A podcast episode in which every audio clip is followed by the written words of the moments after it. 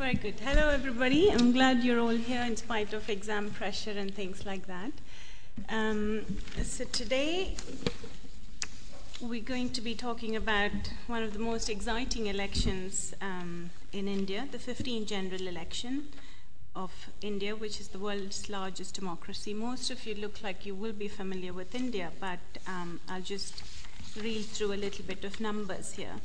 Indian elections, um, 714 million registered voters, 543 seats in Lok Sabha, 131 reserved seats for lower castes and tribes, 28 states, 7 union territories, 828804 polling stations, 6.1 million police and civil personnel, 1,055 candidates from 1,055 political parties. I don't know how many countries are represented here. If any other country can. How many candidates? no, the candidates must be much larger number. Much larger, okay. Yeah. 1,055 political parties. Now, if any other country can claim these numbers, put up your hands and we'll be happy. Um,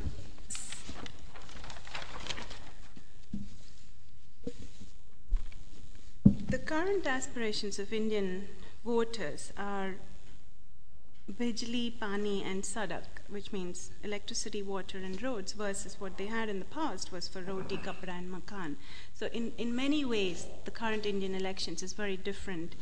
Um, the aspirations are higher. There's a large proportion of young people. 24% of um, the voters are under 35 years of age. Um, today's panel has two people who know a lot about India and Indian elections, Indian politics. Um, I tried to have a panel with proportionate representation of gender, but two men dropped out, so we're left with um, Meghnad Desai and Sharmila Bose. So this is over biased to the female proportion. we apologize for that. But we but, should have six men and only two women. But, but the point I'm trying to also make is that two men dropped out. So question about what do we do, what will What happen if we men? go with proportionate representation. so that's for you to think about. And uh, Sharmila Bose is a senior research fellow in the politics of so South Asia at the Department of Politics and International Relations at the University of Oxford. She's an academic and a journalist and um, an Indian with an international background. She studied political economy and government at Harvard University. Her current research is on the practice of democracy in India. As a political journalist in India, she was assistant editor and a senior political writer at the An- Anand Bazar Patrika group of newspapers. One of her principal activities was covering elections. She has reported on elections from the field in Uttar Pradesh, Bihar, Gujarat, and Andhra Pradesh, and has campaign experience in West Bengal. In an article in the London Times last month, Sharmila described India as not a democracy, but a competitive autocracy. Now, our um, Meghnad Desai doesn't need an introduction, but just briefly, Stop. he is Professor Emeritus of Economics at LSE. Um, he was former director of ARC. No, I was. I'm. I'm various things, but I'm Professor Emeritus. And I used to teach economics here for about 40 years. And Meghnad, even before the last election, was somebody who only Meghnad can say such statements and get away with it that BJP and Congress should form a coalition. So we can ask him whether he thinks it's going to happen now. Um, so I'm going to pass it over to Sharmila first, and then Meghnad will speak. Thank you, Ruth. Uh, whatever the reason for choosing to have this discussion today, that is before India's elections have completed, so we don't know what the results would be, um, I think it's very fortuitous because it gives us an opportunity to uh, discuss the nature of India's elections and some characteristics of India's electoral politics uh, without getting distracted by the frenzied horse trading that is bound to break out as soon as the elections results are announced on May the 16th. Now, as you know, that India's elections um, usually get very celebratory coverage uh, in India and around the world, and certainly there's much to be celebrated, uh, but that shouldn't make us uh, complacent or um, blind to the realities of Indian politics. Uh, what I plan to do in the next uh, few minutes is to share some thoughts about some of the important aspects of India's electoral politics. And uh, to show that the India's record uh, is somewhat mixed. I mean, there are some elements that are very positive, and in fact, some of them are not celebrated enough, in my view, uh, while other aspects uh, should cause us some concern. Now, first question is the question of political participation. Um, as the title of this discussion uh, says a billion people decide. Well, not literally, as you know. I mean, billion plus is the population of India. And as Ruth pointed out, the electorate is 714 million this year, a, a very large number, yes. But not everybody votes, of course. Um, India's turnout, national average, uh, in general elections has been around 60% for quite a long time, a little bit less uh, or a little bit more. Um, but that has been true since the late 1960s. So, around 430 million or so people are expected to vote in this election, which is still a very large number. The question is does it matter? Does size matter? We do tend to get very obsessed with the sheer size of India's population, the size of its electorate. Uh, the probable size of its elusive middle classes, and so on. Uh, and does it matter? Uh, I would say yes, uh, it does matter to an extent, in the sense that when you have a large number of people in the same country, and that country practices democratic politics, you have a situation where, at one go, as it were, a significant proportion of the world's population is in a, in a representative form of government. So it does matter to that extent. But we shouldn't get obsessed with these numbers um, uh, to, to an extent that we don't examine the quality of, of uh, India's democracy, and more importantly, what some of the key trends are over time. Where is India heading? Uh, just to stay with the turnout for, for, for a few moments, um, this is the one result on which we have some reports from the four phases that have already uh, uh, been held. It appears, there's a bit of up and down, but it appears that India is on course, uh, unless something very dramatic happens in the final phase, uh, to be, be uh, about the same level of uh, national turnout, probably. It seems that way. Now, India is often compared to the countries, other countries in the region. Um, I, have not understood the, uh, um, usefulness of that comparison. Usually, India is compared very favorably, naturally. Um, but this is what I call uh, the Bihar standard of comparison. Uh, this is because I'm from West Bengal, and for many years, when Jyoti Basu was the chief minister of, the communist government in the state, every time some of us criticized the performance of the government, the government had a tendency to say, well, look next door. Uh, it's even worse in Bihar. Uh, and so poor Bihar has had, uh, you know, uh, a rather poor quality of governance for a very long time. But that's not the sort of standard you should look for for India. I mean, there's no point uh, comparing India to the other countries of the region who do not have the same experience of democracy um, as India. When India is compared to the West, it's also usually been favorable in terms of political participation. Uh, for example, it is said that Western voters are apathetic. India has been compared to the United States, uh, where it was pointed out for quite some time that um, American voter participation was declining. So you had this poor developing country that was showing far greater interest in political participation than the richest and the most powerful country in the world. Um, well, it's, it's, true to an extent, but again, let's not get carried away here.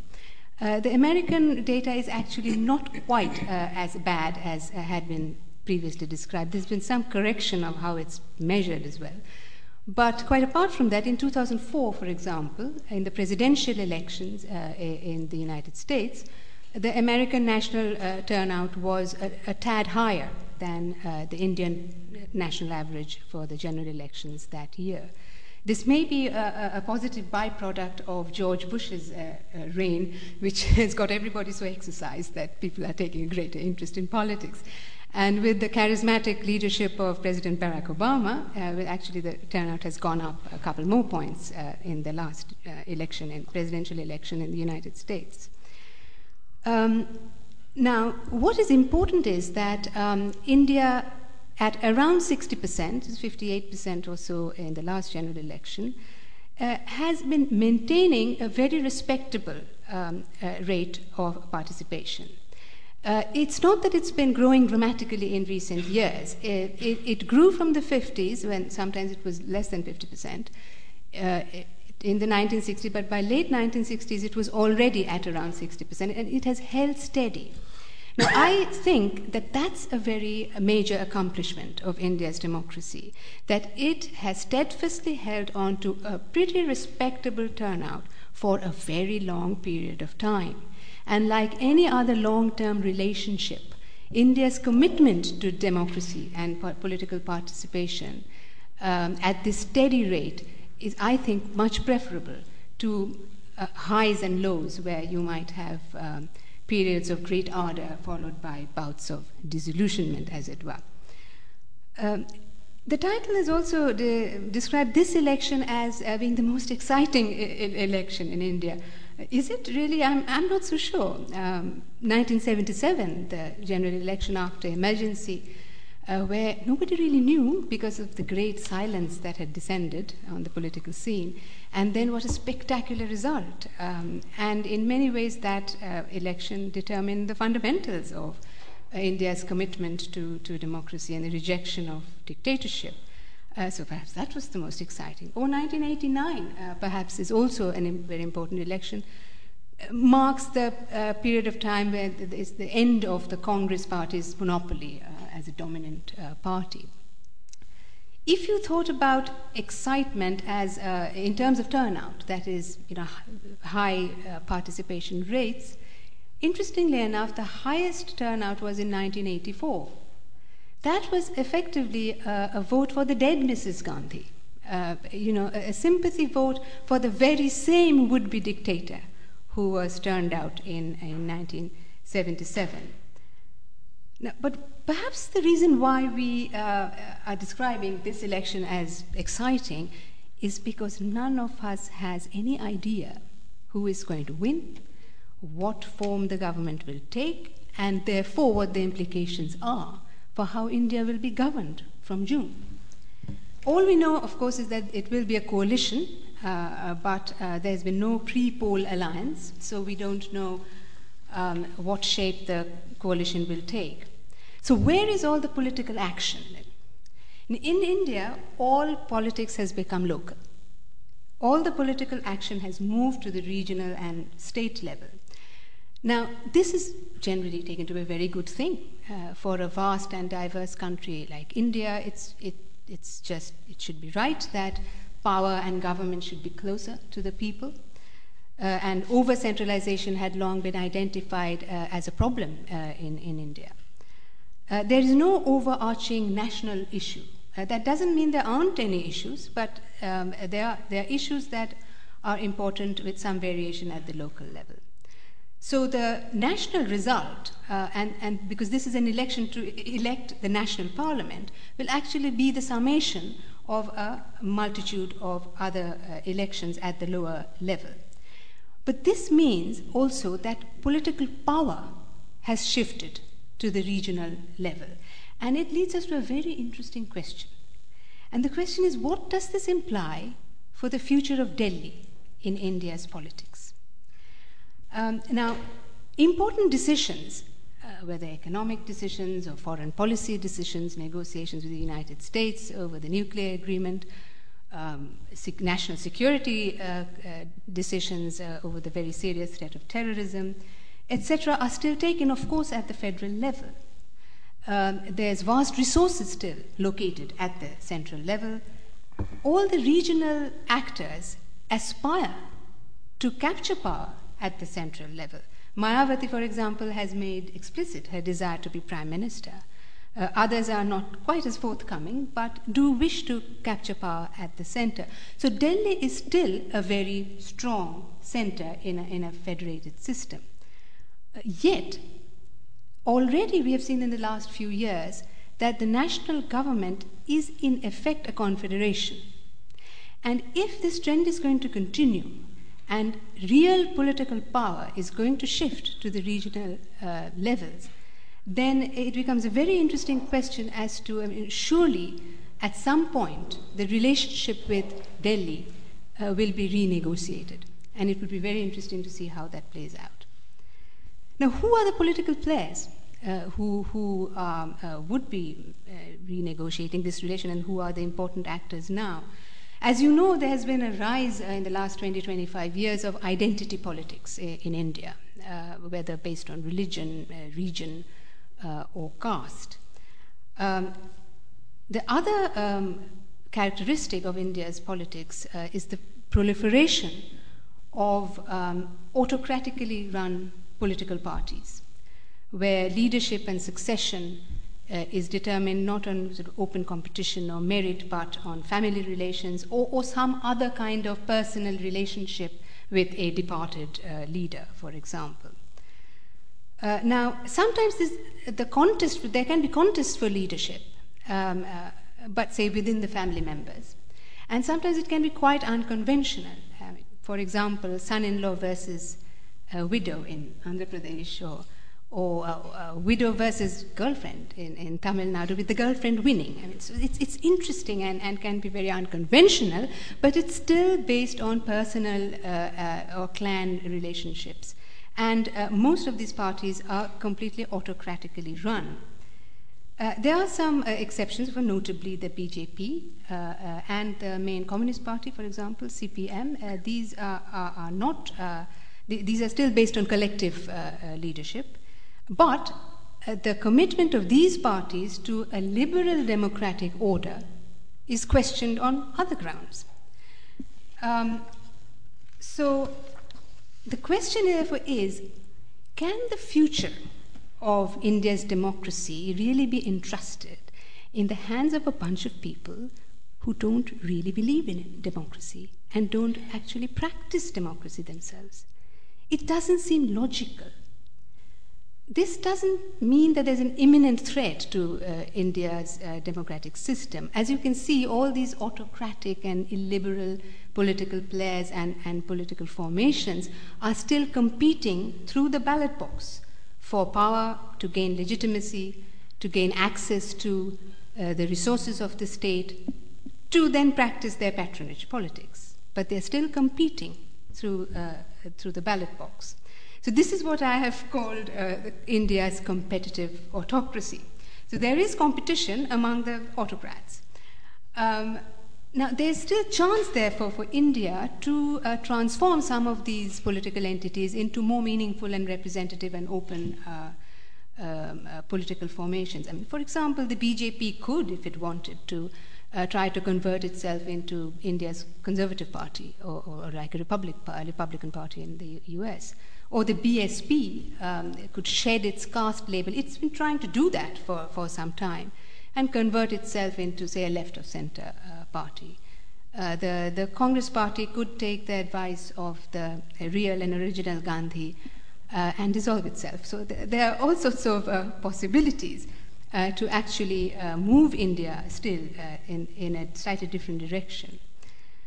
Now, I want to make it clear that there's absolutely nothing wrong uh, with India developing its own polit- unique political system. That is, uh, I think, in fact, that's a very good thing. Um, uh, there's absolutely uh, no need uh, for India to simply superimpose on itself and, its, and its very different reality a political system borrowed from, from the West. Uh, so uh, the fact that India's uh, politics is, is churning and developing and is um, forming into something very different is, I think, something to be welcomed as a process. Uh, the question is where is, is, it heading and where will it find its uh, equilibrium, uh, as it were? We don't know because it's still evolving. And so, if this political development um, goes in the direction where the, the system is more representative, more responsive to the critical needs of the um, vast majority of India's people. Um, and it's better rooted in India's regional and local culture and concerns, then it would be an improvement on the system that India started out with in, in 1947 and in 1950. However, there is still some risk, in my view, now, significant risk that it might veer into a different direction and produce more autocratic, uh, more arbitrary uh, forms of, of politics. Um, so, so, what do these political um, uh, leaders and their parties uh, have to offer in this election? Uh, the honest answer is uh, we have no idea, because we don't know what conglomeration will, will end up with power at the center. There, there is no um, programmatic no major programmatic differentiation between the two um, uh, broad uh, groups uh, that have been in play uh, for a while. And, and rhetoric and labels don't mean anything at all. I mean, the communists are busily promoting capitalist development in the state that they govern. Uh, the scheduled caste party has been wooing Brahmin um, candidates and, and voters. the BJP is supposed to be peddling religious politics, but Congress has played communal politics when it suited itself. Uh, so everyone seeks power, and seemingly at uh, any cost. Everyone has corrupt and criminal uh, members. Uh, so while there are some entities that uh, it's difficult to think they'd be in the same group, I mean, AIADMK and DMK in Tamil Nadu are probably not going to end up in the, in the same coalition, but most of the regional and smaller parties uh, can go with either the Congress or the BJP in fact, have done many of them uh, already in the past. So all policy uh, positions or, or, political commitments are fungible. And this also leads us to a question what does this actually, um, this sort of trend portend for the future of uh, India's democracy? I mean, it's, it's not, the problem is not the coalition. In fact, coalitions are a very appropriate form of government for a vast and diverse country like India. Uh, but if they in, produce incoherent or paralytic uh, uh, governments, uh, when all policy and political positions are, are um, uh, then we risk not only instability, but more importantly, in my view, ineffectual government. And we have already seen that in the last five years to an extent. And we, we could debate that a bit, but um, uh, the, the, UPA government, you know, hasn't distinguished it, itself in in many areas that it, it could have done a better job. and um, as a result of this, one risks stoking uh, you know, greater public disillusionment with the very system of uh, democratic uh, politics. Uh, finally, um, I wanted to come back to this great bandobast that, that we have in, in, in India every time there is an election. Um, despite the undemocratic nature of many of India's political leaders and political parties, many, many people in, in India believe in, in, democracy and want to have a democracy. Uh, the common people of India have got used to I- elections. In fact, there is a festive uh, air about it, usually, uh, and um, that actually has a greater meaning. I- I- elections seem to have become part of the festivals of India which are part of the culture, the part of the tradition of India. And this, I think, is a very, very good thing. Uh, the authorities in India, the Election Commission in particular, and related uh, agencies, uh, do uh, an enormous job of, of, trying to put on uh, this uh, election, as you know, and, and this is highly commendable. Yet at the same time, if you think about it, the very fact that India's general election has to be staggered over several phases. That you have to have more than six million uh, police and security personnel uh, on duty to make this happen. Uh, that in itself is a symptom of some deep seated problem with the way India actually practices its democracy, because India should not have to do this. In spite of all this effort, uh, there is some violence, there are people killed. Every time there's an election in India, people lose their lives just because there's an election. Now, the reason why India's authorities put on, uh, uh, you know, such an enormous security arrangement uh, f- uh, for India is not India's size. It is because the authorities believe that if such an arrangement were not made, then a credible election could not be held in India. And that is a very sad thing. So um, every time an election is held, um, you know, Indians themselves and people around the world have come to expect this spectacular exercise uh, of you know, security uh, arrangements. Uh, but I would rather look forward to a day when India will hold its general election on one day, all across the country, with normal policing arrangements, and when that one day will be just an ordinary day. Thank you.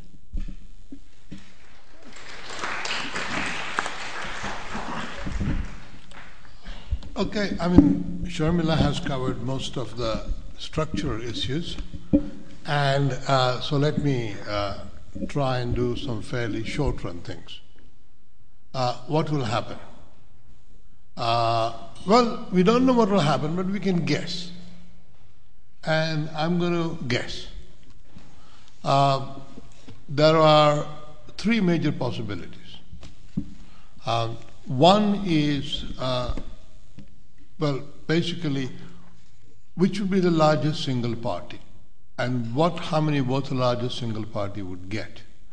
Now, obviously, as she said, since 1989, there has never been a single, a single party majority uh, government. Uh, and not only that, but the amount of votes, number of seats you have to have in the Lok Sabha to, as it were, be a dominant player has gone down. So that Congress, uh, Congress had uh, sort of 200 plus seats in 1989 when it refused to form a government. It didn't go in a coalition. It had about 220 seats in, in 1991 uh, when it did form a government, coalition government. BJP formed a government with 182 in 1998 and 1999. And uh, in 2004, uh, Congress formed a government with 143, 145, 145. So, a very interesting thing is in, in, in theory of corporate takeover, if you own 30% of the shares, you can more or less run a, run a company. It sort of worked out that that is, kind of good, good threshold number to have. Uh, and literally in India now, uh, any, this time around, if any, if any of the two, well, the two other major parties, if they repeat what they did last time, that would be good.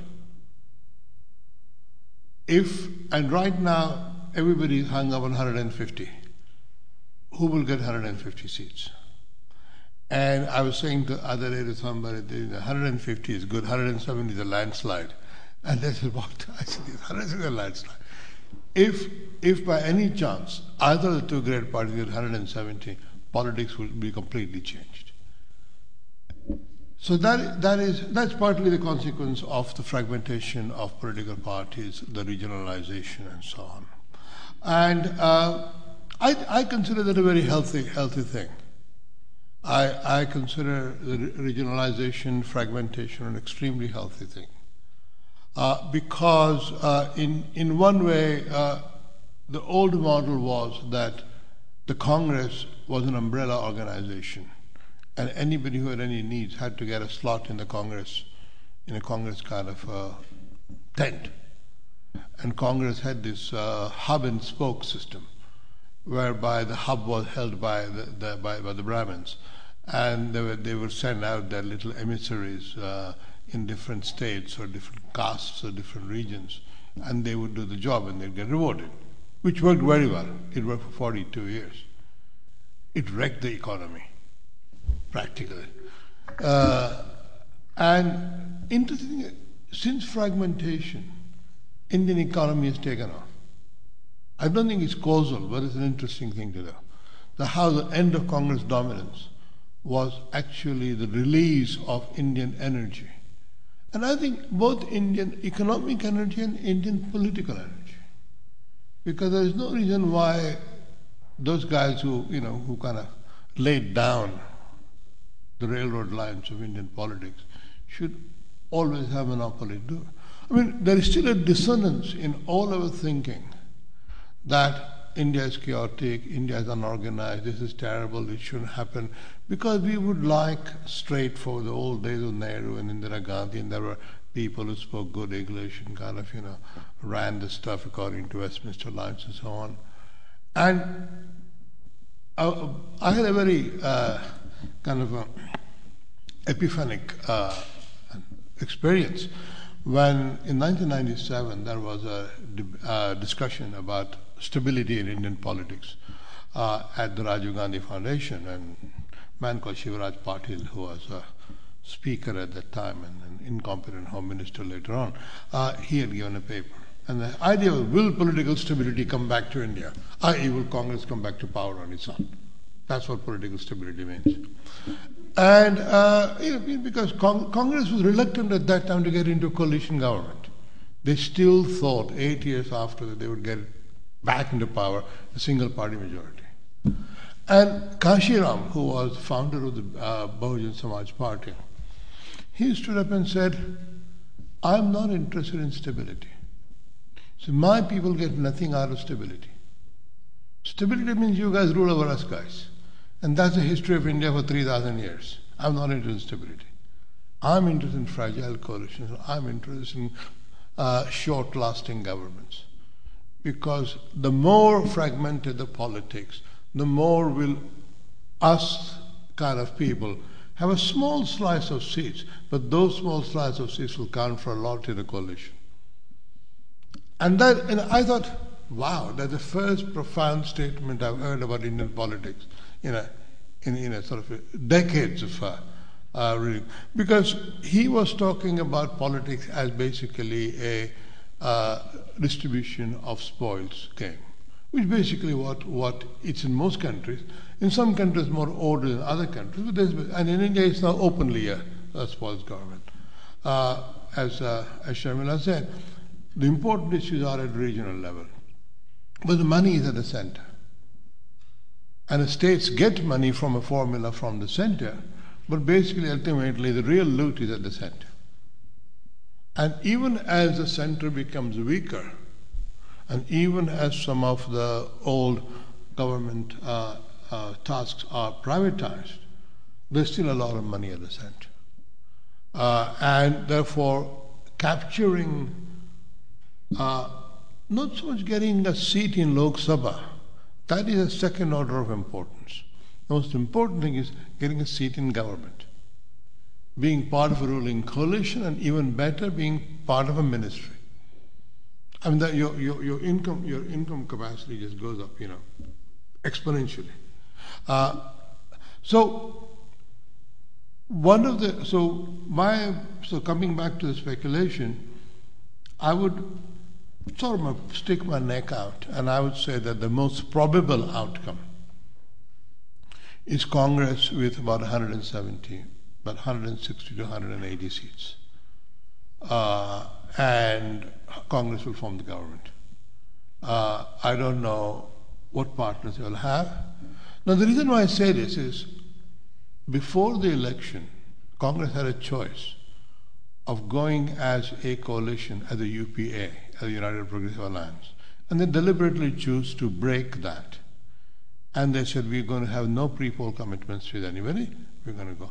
And they've kind of, you know, messed about with with the National uh, Congress Party. They have had some alliance in Maharashtra, but not elsewhere. And they've abandoned Lalu Prasad Yadav in Bihar, uh, and you know, sort of betrayed Samajwadi Party in UP. And now, I'm an economist, and economists are used to coming to conclusions with very little data, with a lot of thinking. And so I said, why would a party do this? Why would a party, which only had, by that time there were about 150 seats, uh, why would a party 150 seats take such an absurd risk?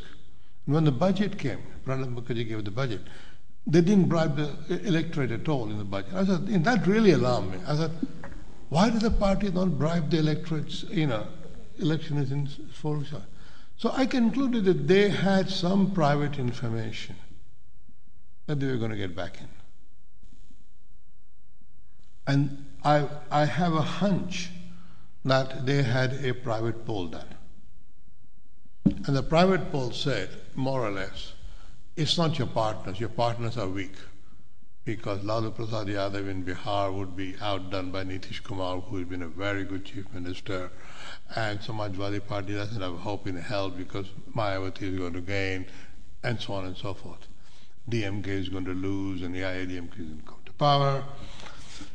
So Congress decided, and another thing it decided, which is very crucial, which is not done before, and this I think, what I call the Rahul Gandhi gamble, uh, is to run many, many more candidates than they have run before. So in Bihar, for example, they did not abide by the alliance they had with uh, RJD and LJP, um, Lalu and Paswan, roughly speaking, who were giving them, I don't know, allocating them four seats or something like that. And uh, they were being offered about three seats suddenly. And Congress said, no, we're going to contest 32 out of 40 seats in Bihar. They're going to contest lots of seats in Uttar Pradesh. And what it is, is the idea is okay, you're giving us three, and uh, you, maybe you're giving three or four, maybe three or four. But if we contest 32 and make many contests multi cornered, then even randomly we may get more than three. And that's very that's another very intelligent thought going on, and it's been very few people have noticed it uh, that Congress is running many many more candidates. The only other party running as many candidates, if not more, is BSP. Mayawati is running 500 plus candidates. You know, I mean, this, all the money she has raised is actually going into this. You know, uh, it's quite quite a smart uh, smart thing. And she also has taken the view that okay, she may get I don't know, about 40 to 50 in UP this time. Uh, I think she'll get about 40 to 15 UP this time. Uh, but if you could pick up 10 from the rest of the 450 seats she's running, at 60, she's a major player. So, I mean, there are, there are intelligent thinkers in, in Indian politics who sort of think strategically. So, so to come back to uh, my speculation, the, the most probable, uh, I put the probability at about 60% uh, of uh, Congress coming in as the largest single party, uh, and then very hard to predict who it would be, but I think as Sharmila said, whoever wins Tamil Nadu would go into the government, regardless of uh, ideology. Andhra, of course, Congress, I don't know how much Congress will go, but they'll take uh, the, tel- the, Telangana uh, party with them, the TRS with them, and uh, so on and so forth. And uh, in the crucial questions are going to be in UP, will, will Mayawati go with the Congress? Will the left go with the Congress? And will Nitish go with the Congress? Will Nitish stay out? Those are, those are three kind of big, big decisions. And I suspect that if uh, the Mayawati has very little to gain from the Congress, because Congress will not give her a possible prime ministerial slot. Joining a Congress coalition, there's no probability she'll become prime minister. All she will do is the, a renew Malaya, uh, Manmohan and uh, make the berth warm for uh, Rahul. So where does she go with that? So she may actually choose not to not to not to join. It remains to be seen what, what they what they offer her, deputy prime ministership or, or whatever. Um, but deputy prime minister is not a not a not a worth of um, not worth a bowl of cherries, as it were. Uh, not not for someone like someone like uh, Mayawati.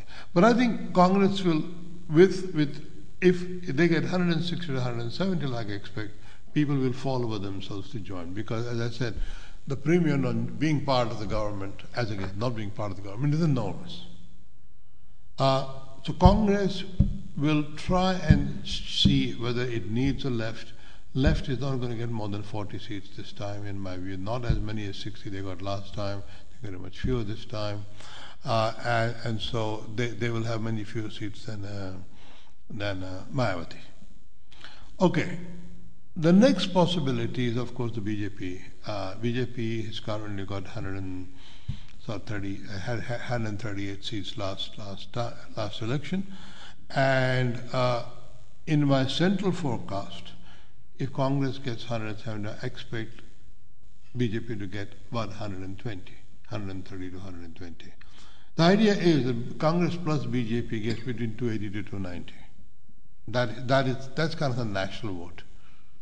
The national hasn't gone beyond that. Um, it, if it goes beyond that, it, this will be a real breakthrough. Uh, but suppose I'm wrong in my first forecast. What's the best can BJP could do? Suppose BJP gets about 140 to 150. I don't think it can go beyond that.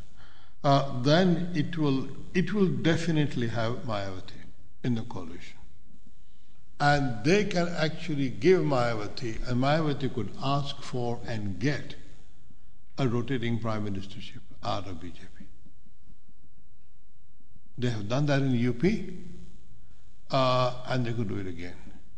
BJP was twice in coalition with Mayawati in UP, and uh, just to spite the Congress, they'll go with Mayawati. Uh, and uh, it, it, will be, it will be an exciting government. It would really be an exciting government. Because, in a sense, what happened in, a, in a 1998 to 2004 NDA was that all the kind of the, the dangerous tendencies of BJP were kept under control by the coalition partners, at least at a national level.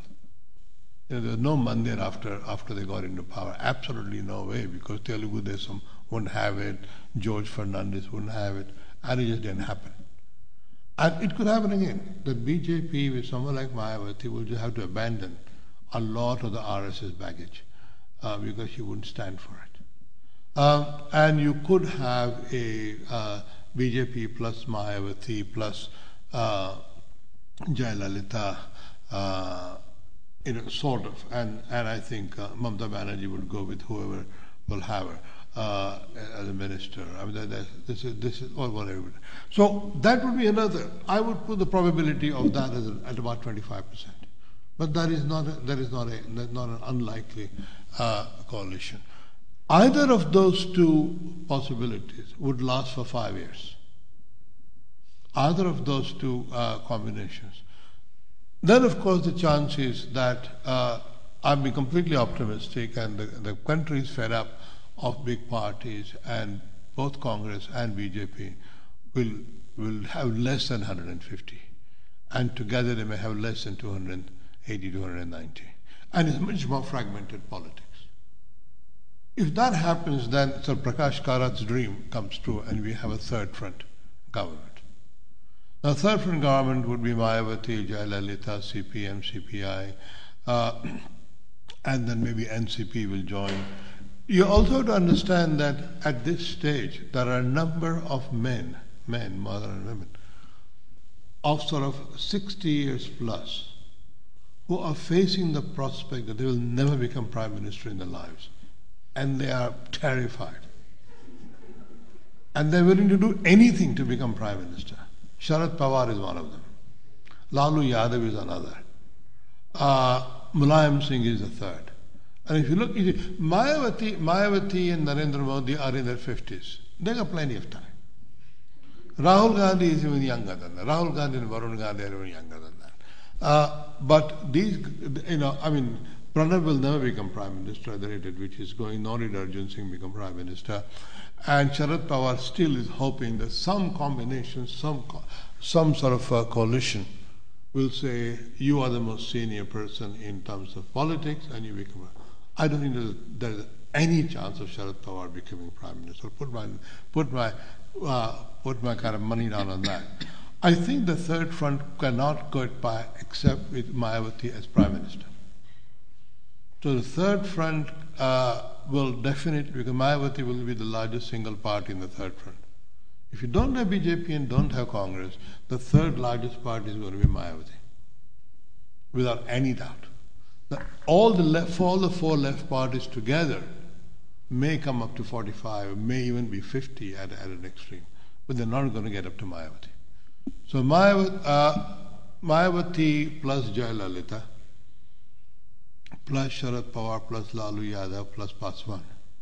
Uh, Mulayam has difficulty being in, in the same coalition uh, as Mayawati. Mulayam will not go in there. Uh, and that coalition will have to be in power on the sufferance of BJP and Congress. I, if BJP and Congress were to, were to unite, uh, such a coalition could not could not command majority in the uh, in the Lok Sabha.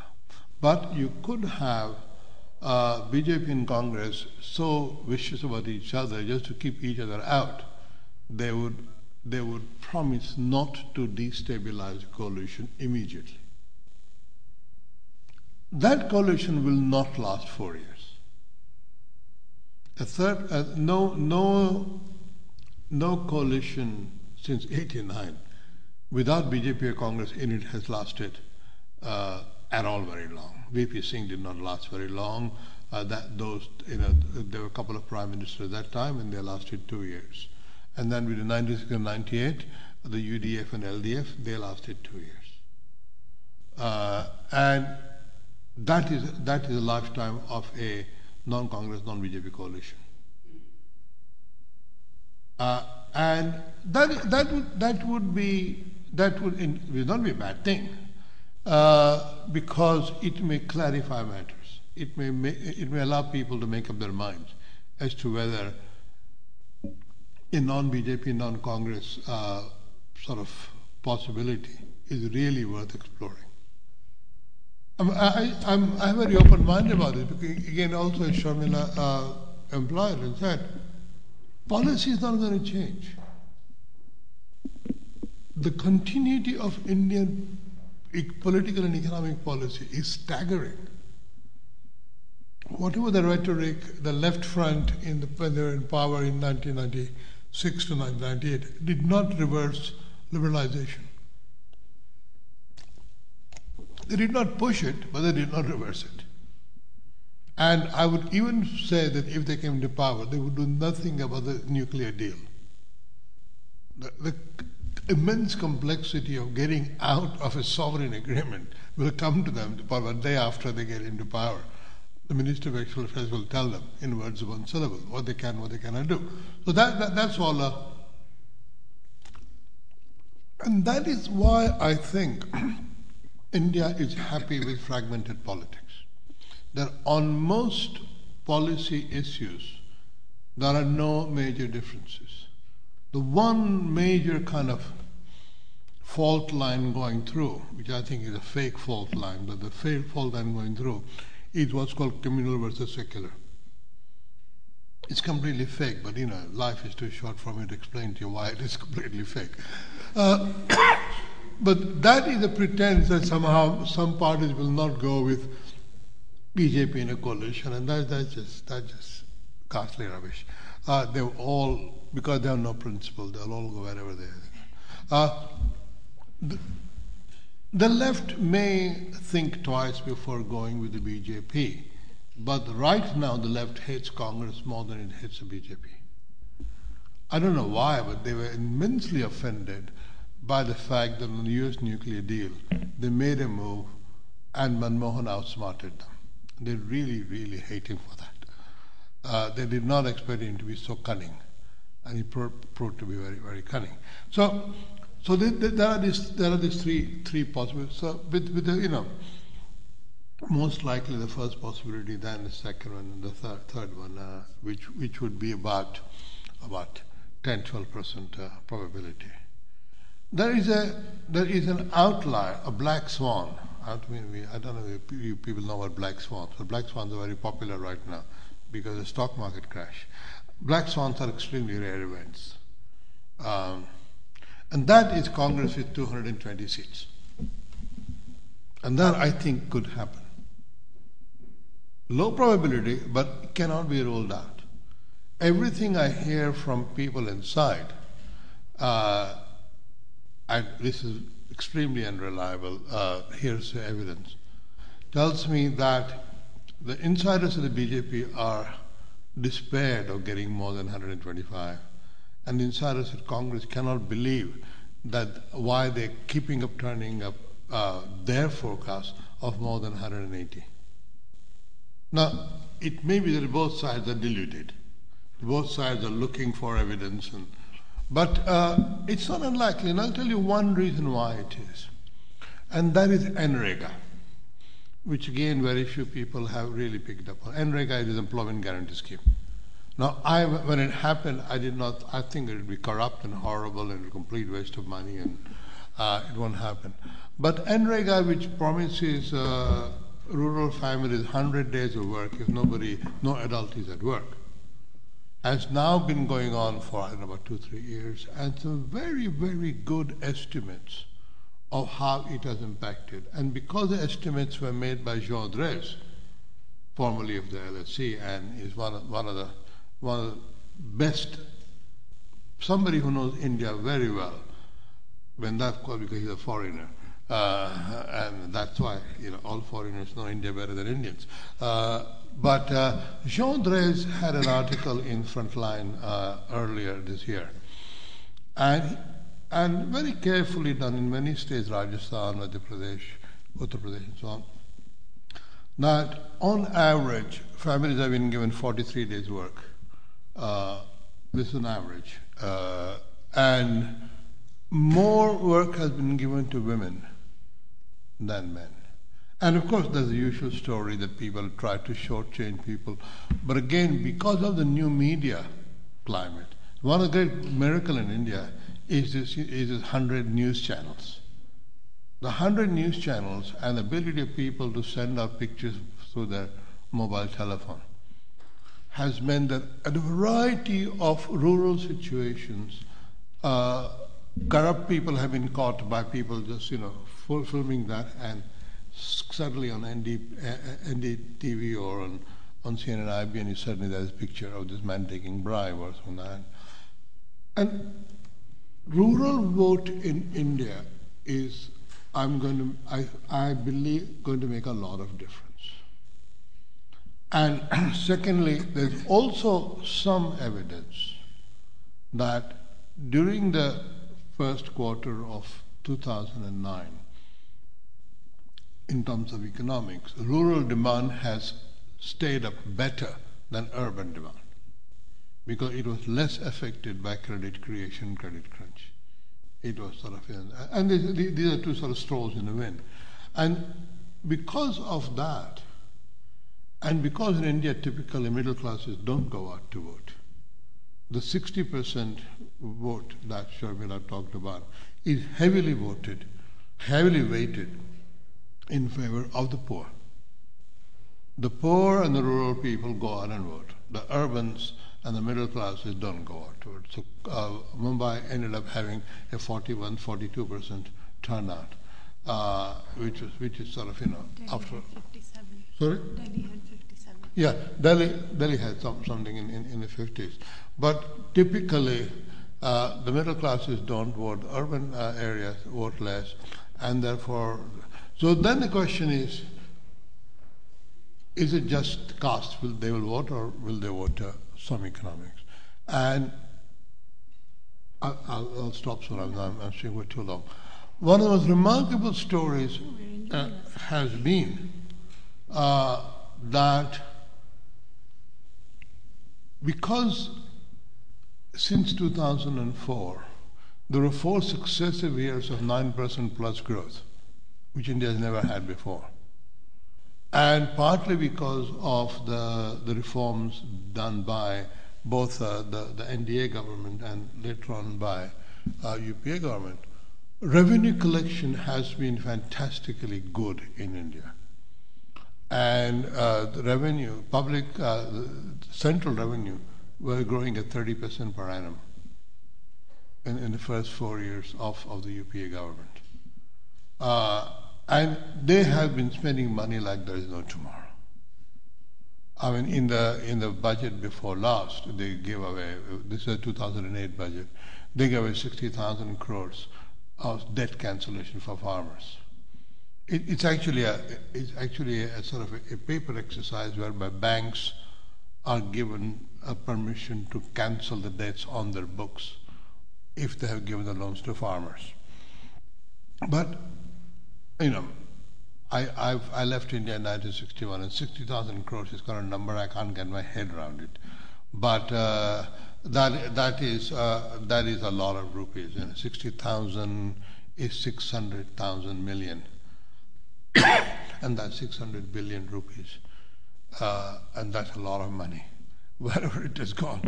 Uh, if that much debt has been forgiven, uh, and of course, on the other hand, there were all the stories of farmer suicides and so on. But that's an amazing, and that was done in 2008, June or something, May or June. Uh, and suddenly, after promising to balance the budget and so on, the latest numbers are deficit is up. Okay, the recession gives an excuse, but this is why they didn't spend very much money in, in the latest election. They've, they've been spending money like like nothing, and spending money all the kind of a bijli sarak pani kind of a uh, bijli pani sarak bipasha as it's called, uh, uh, the sort of those things, and um, and so it may be again. I'm being I'm being very cautious in qualifying myself. It may be that there has been some intelligent thinking, and this I have to attribute to Sonia Gandhi, who is the, who is the other strategic thinker in Indian politics. There are about two or three. One is Sonia and one is Mayawati, but not many more. Uh, uh, and they're all women. Um, men in Indian politics don't think. Uh, uh, and it just may be that in this way, thanks to four years of 9% growth, thanks to a lot of revenue, that the government has been able to do, you government has also been able to give a lot of money to individual states. And what happened in December uh, 2008 state elections is that chief ministers were elected who had delivered on the ground uh, the things that the voters wanted. Roads and houses and you know. Uh, and so we already seen one version of that in December 2008 uh, and except for Rajasthan where Vasundhara Raje lost because the party was divided, in Delhi, Madhya Pradesh, Chhattisgarh, uh, there were there were people who won were people who had actually delivered uh, on good governance. So it may be, it just may be, and I'm putting this as a extreme but not unlikely event. The Congress may all the time know what they were doing, and they certainly end up. And if that happens, Indian politics will change for 20 years. That would be that would be an enormous event in Indian politics, which is why I don't think it's very likely, but one should not rule it out. Because if that happens, then the dynasty is back in power. Then the dynasty will, you know, that will have an intelligent way for the dynasty to come back to power. Because Congress could become a much more national party with MPs scattered across the country because they have contested many more seats than, um, than, than, any, than anybody else. And then we can revert, they will break the cycle of coalition politics. May not happen, but it could happen. We, we only have another so seven days before we'll, eight days before we'll find out. Uh, and uh, but I, I, have to say that I, I still find is one of the most remarkable phenomenon in world politics. We mustn't forget that India is an older democracy than majority of countries in the European Union. If you want a sobering thought, uh, and that includes Germany, uh, Germany and Greece and and you know all the things to the east. Uh, none of them had any. Spain, Portugal, uh, they're all younger democracies than India. And uh, France and, and, and, Belgium, for example, has, has been in a deadlock for, I know, about now 10 months because of the, on the one hand, there are balloon parties, on the other hand, that there are, there are, you know, there are the Flemish and the French. And Flemish have parties and French have parties, the Flemish Socialist parties and the French Socialist parties, and, and there's a complete deadlock because they can't come to come to an agreement about forming a forming a majority coalition government. Uh, the Dutch have similar sort of uh, systems, so on. The France had the Fourth Republic, full of coalition governments. Italy has had you know, hundreds of governments, not hundreds, but many governments over its sort of 55 years of being a democracy. Uh, so India, is a, India is a, is a, is a seriously uh, robust democracy worth worth uh, studying much more than people do. By which I mean, you guys ought to study it. I'm not going to study anything anymore. I've done my, my bit. I'm just enjoying retirement. Thank you.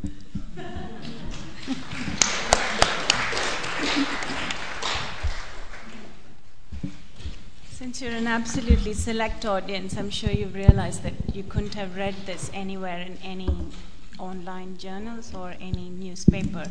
And so I'm sure you have loads of questions. But before I open it out to questions, I'm going to I have two questions one of the audience and one of the panelists. Um, the question of the panelists is I that. I think you're very audible. You're allowed to speak up. The question uh, to the panelists is um, why, what do you think Shashi Tharoor's motive is in going back to Kerala and contesting for elections? But I'll give you time to wait. I'll ask the audience first and then you can answer. Um, and the question I have for the audience is uh, Are there any political aspirants in this audience? Hands up.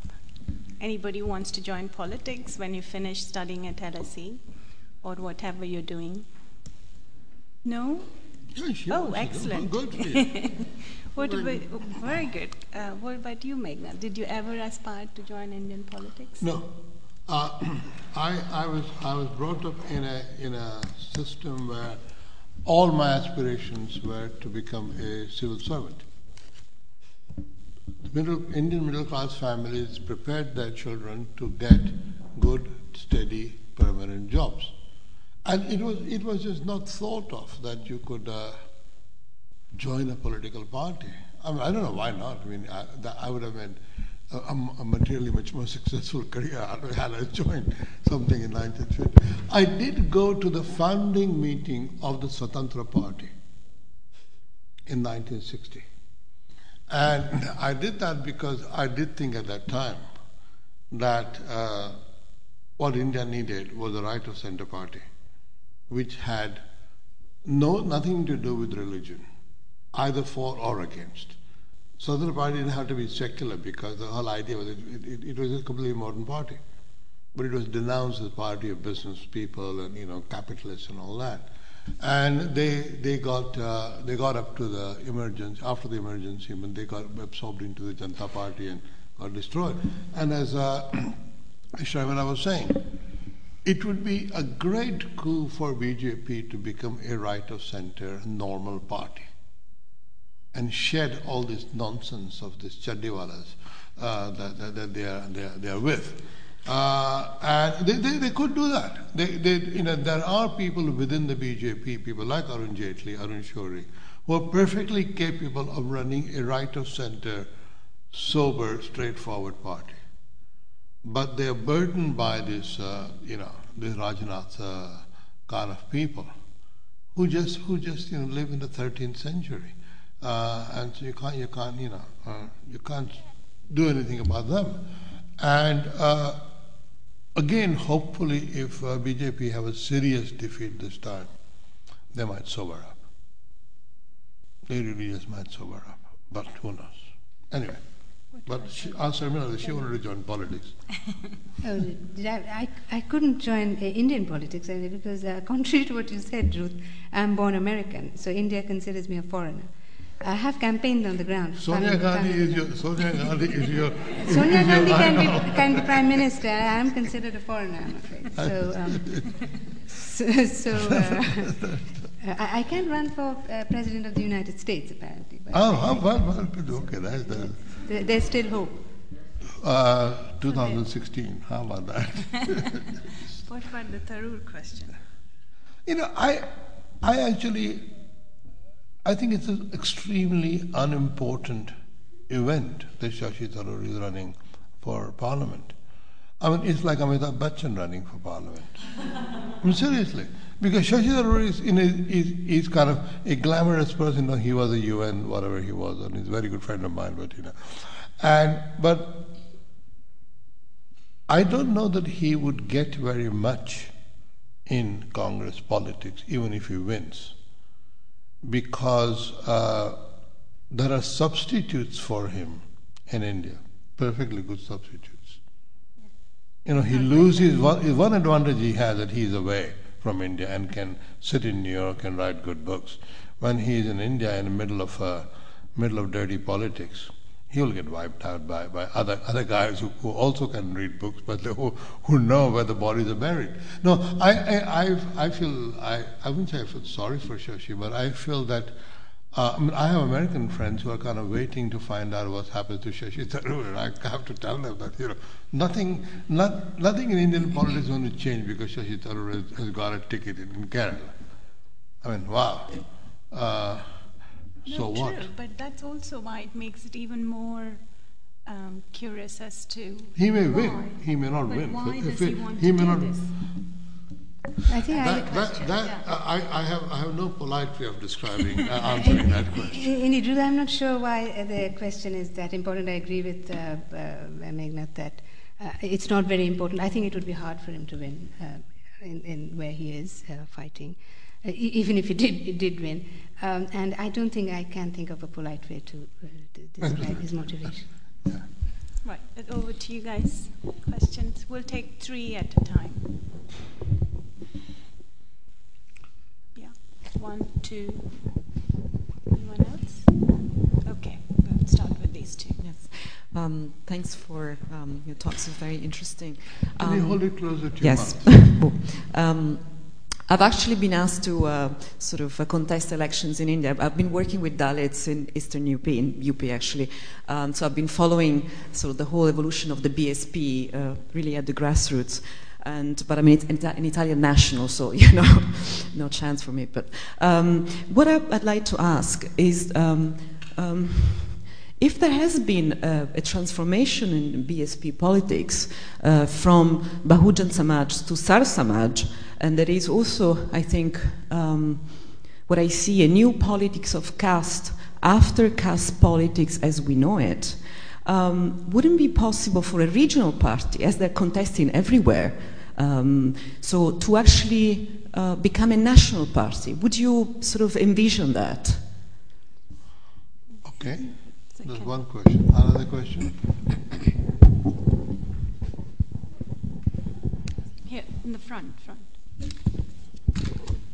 Yeah, my, my question is regarding Mayawati, and as you as you mentioned that she strategically has more candidates and she has 500 candidates and she's strategically playing the elections. But why isn't this apparent in the way she campaigns and, or in the way she actually gives her speeches or in the way she, her party is run in terms of her being the only leader who's kind of out there? Uh, so why isn't this apparent in the way she runs her party? Is there another question? No. One more? I think Any more questions? Or if the, these two questions are actually related, so you yeah. might Yeah, as well yeah. uh, take them uh, together. Okay, why don't you go first, Sharma? Yes. Um, uh, the uh, BSP has, uh, has it's as as uh, Meghnad pointed out, and it's strategic thinking on Mayawati's part. She has also in the past run a very large number of candidates, and the purpose is to to actually sort of habituate her her party uh, and habituate the, the country to her party. Uh, uh, and uh, towards the goal of, of being uh, a national party, or certainly break out uh, outside of the original region uh, that she, she was from. So that's uh, definitely a, a, a clear aspiration, and she does have strategic thinking behind it. Um, I'm, I'm not sure I quite uh, get the point of the second question, so I'm going to defer Ah, that leave to, to, it to leave Uh, no, I, have, okay, uh, the short answer to that is read my article in Prospect this month. Uh, but, you know, I think the most interesting one, Mayawati, is that she is actually not very different in terms of corruption or style or, or arrogance from most other people, especially UP politics. You know, Mulayam Singh Yadav is not any, any icon of anything. What she is different is she has an in-your-face style of politics. She's an innovator because in India, you when you get to, success, you're supposed to be completely hypocritically modest. Oh, I did nothing, sorry, It's all thanks to you, you know. I'm, I'm, that whole feudal mentality that you have to, no matter how successful you are, no matter how corrupt you have to, you know, are you are my humble abode and all that. She says nothing doing. She throws him in the face. She is not grateful that she's got to worship because she believes she did it all herself, nobody else helped her. And that actually, in terms of style, is very similar to a certain phase of black politics in America, where, where people threw it saying, come on, you know, we are here not because of you, thank you very much. We are here because of ourselves. And if you don't like it, you can, you know, uh, go to hell. Now, that shows that Mayawati has gotten onto one thing that for her, as it were, audience, what's important is her assertiveness. What's important, you know, if you see uh, Vasundhara Raje or uh, Sushma Swaraj, they don't have to be any of those things. They're already in, they're already at the top. They can afford to be polite. This woman has to go on being assertive to get, and isn't it amazing that this party is only 25 years old? Right? BSP is only 25 years old uh, as, of, as of this year.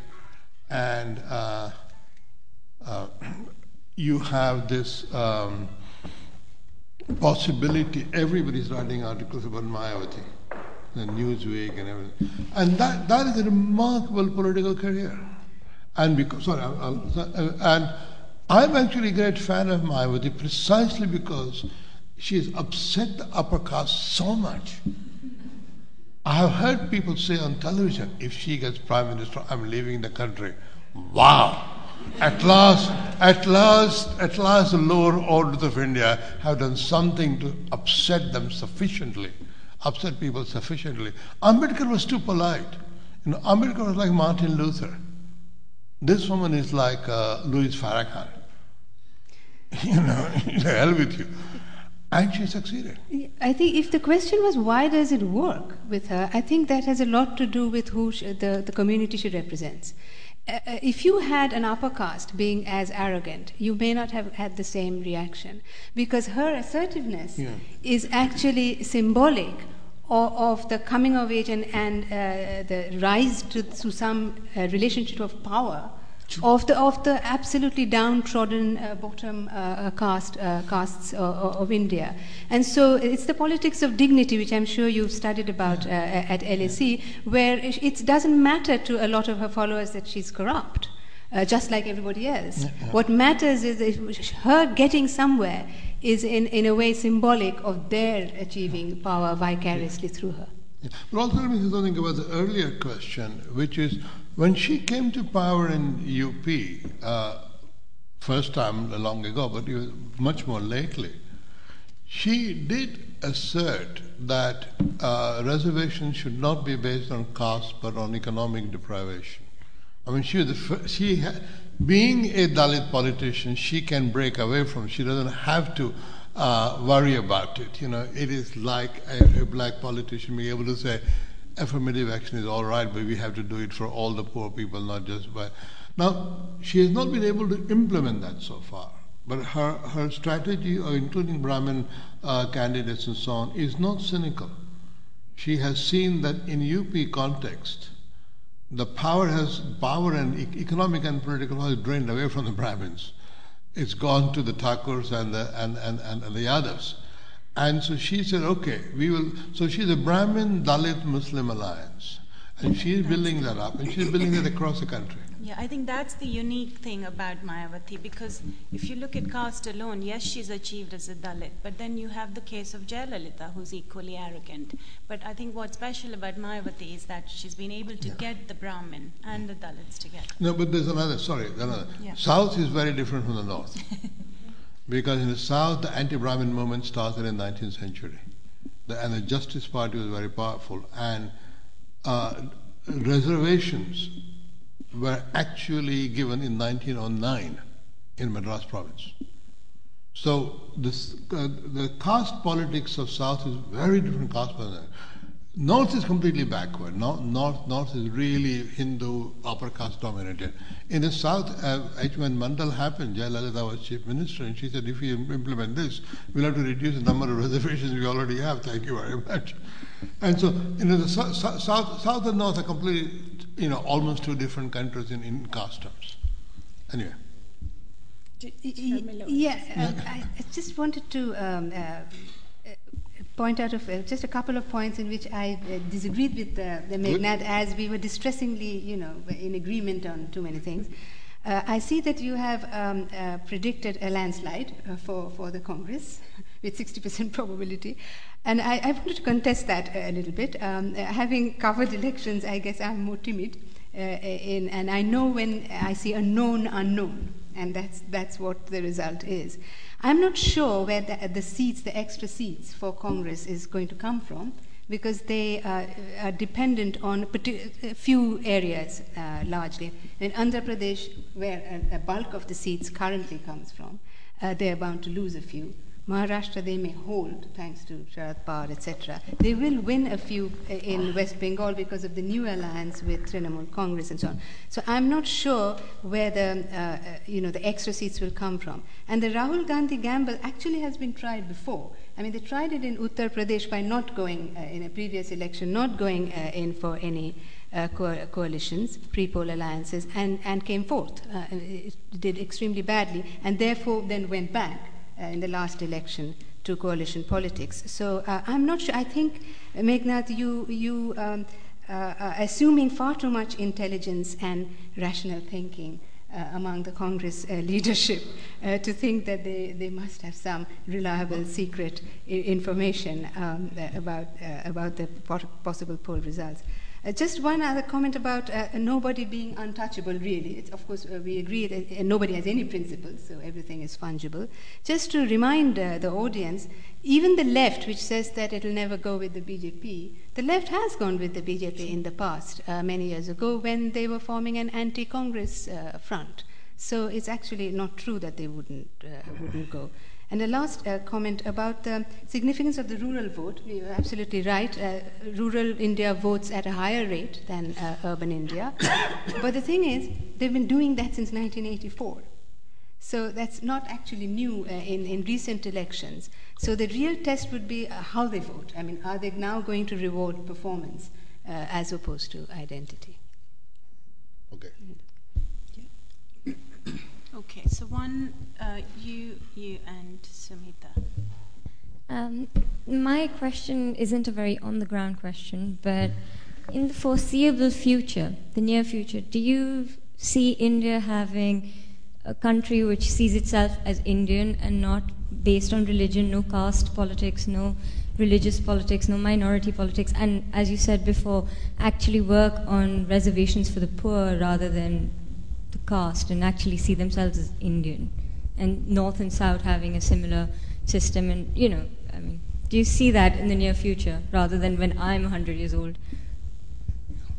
Pass the mic to. Uh, my question is regarding the size of constituencies in India. I mean, if you compare uh, in House of Commons, you have like one MP for every 100,000 population, as in India, you have one MP for around 2 million population. So, how does it influence the parliamentary politics and uh, how the, the, MPs manage the such a large size constituencies? Yeah. Um, uh, Professor, I really enjoyed hearing you. I must say that. Um, it is not in the form of a question, rather, I was wondering. Uh, you came up with a probable combination of this coalition government, and one of them is BJP and uh. Um, I was just wondering that Mayawati, being, of course, a, a leader, a political leader for Dalit uh, caste, also been tainted often with extortion cases, you know, in UP, uh, collecting extortion of large amount and um, I mean, filling up hard booty to buy the portfolios.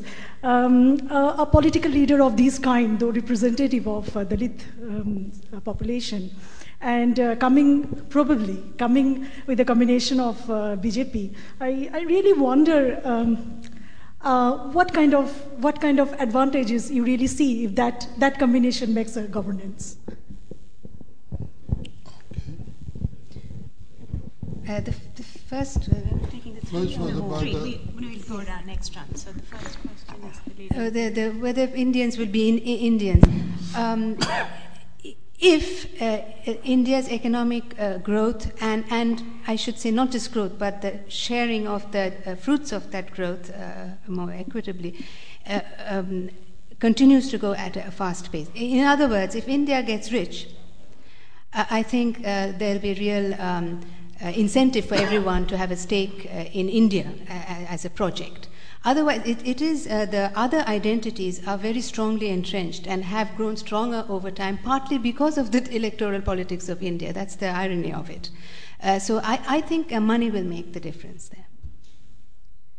That was my answer to the first question. Parliament, parliament, size of the parliament. Size of constitution, I, I, I do. I mean, uh, the person I campaigned for in West Bengal had one 14 lakhs, I think one and a half million uh, strong, huge uh, constituency, rural, urban, mixed. You asked how, the, how do they manage, uh, how do the MPs manage with difficulty, I think, certainly in that case. That was one of the reasons why um, uh, the, the MP funds were uh, started, so that the MPs could start providing something concrete MPLAD, uh, which had its own uh, own problems, but um, uh, it was the one way to only way to deal with that would be to have even larger numbers of MPs. Uh, and which has its uh, problems in terms of managing uh, parliament. So um, there isn't a real clear answer. It is a large, large country. The best answer is let its politics and gov- governance come closer to the people and mostly take place at the regional or state level. That's the best answer. Uh, then the last question was for Meghnad. Okay. Uh, now, first of all, the first question. You know, I used to worry about that because, uh, you know, growing up in the 50s, I, I, am not just, I mean, even now, I believe in this individual liberal model of democracy. Called modern, rational, that individuals are. And that sadly is, is just not true and nothing whatsoever to do with poverty. In 1960, there was a novel in, in America called 360. It was all about how this man, political science, invented this strange idea of breaking up the voters into 360 different cells and how the winning candidate had to have policies which would cover the majority of the cells to get elected, absolutely cynically. And this is exactly how American politics is conducted. You have to go by grade of what kind different Christian churches, Jews, and then south, north, rural, urban, industrial, so on. And as the candidate goes around in Michigan and says something he's not going to say in Georgia. Of course, he's not going to say in Georgia. Now, what, what does it say? It says that Indians are too uncomfortable about, are too worried about this lack of a single overarching identity. That comes from the anxiety about partition and all that. 60 years after independence, we can be relaxed about this. India is not going to break up. It, no way is India going to break up. Just relax. And the proliferation, the fact that people have been able to do these identities openly, all that happened in the Congress days, it was, it was done surreptitiously. It was always a Jagjivan Ram was always there. Uh, he didn't know very many people any good, but he was there. Uh, I think let people have multiple identities. There's nothing wrong with that. Because very often, especially unless governance improves, as uh, as Sharmila was saying, and there's some, some evidence it may be improving, unless that improves, People's claim on the public goods, public fisc, is mediated through the agency of the caste. That's the current situation. That if you want something in India, you have to have an agent. An agent asks for your identity card. Which caste are you from? Which region are you from? Which language are you from? And they will serve you for that reason. Rational all India parties where you people join as again as, as Sharma said, except for the BJP and the left, there are no such parties. In the UK, I, I joined the Labour Party in 1971. I had no problem. I, I went to meetings and I, I went to monthly meetings of my ward and my, my constituency parties. Now, very few in India know that's how you get into politics. You know, all the all the agonizing after 2611, which I saw on television, the middle classes thought as soon as they join politics, they will get rid of corruption. I must join politics. That's not the way to. Politics is a long process. And look at the BSP. The BSP has had the patience 25 years. Mayawati contested three times before she won at the fourth time. Middle class have no patience in India. They have this ideal picture they wanted to be having quickly because that's what they used to. Koi hai, ye le coffee le you know, corruption free government le.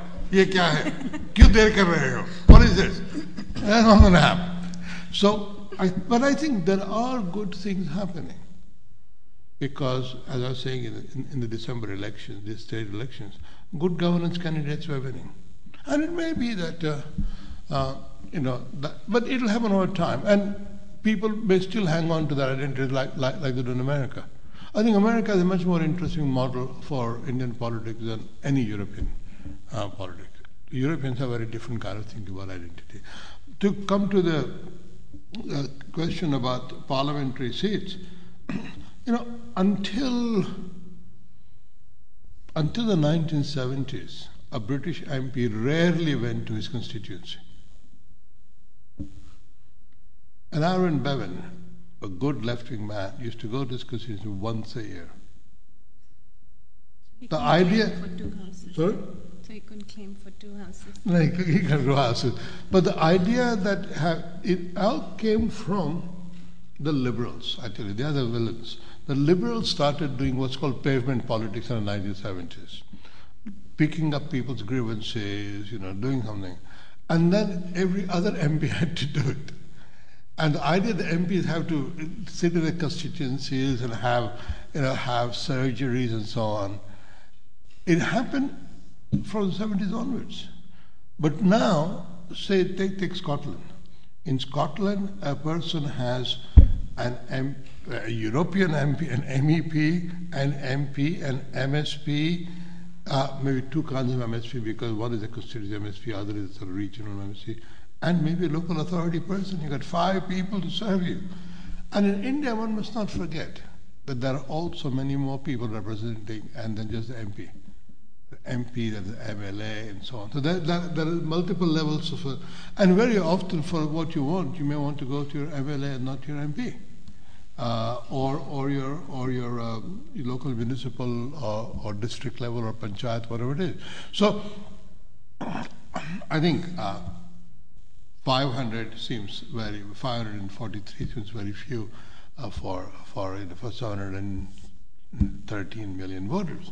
But uh, they don't have to do everything. And again, one of the remarkably good things is if increasingly power is devolved, say at the panchayat level, village level, town level, then, you know, let the, let the Delhi walas do strategic things and let, let, the, let the day to day. Uh, what is surprising and what's been forgotten in India because Congress has obliterated Indian history, uh, in which Congress did not play any role. Uh, the 1935 government of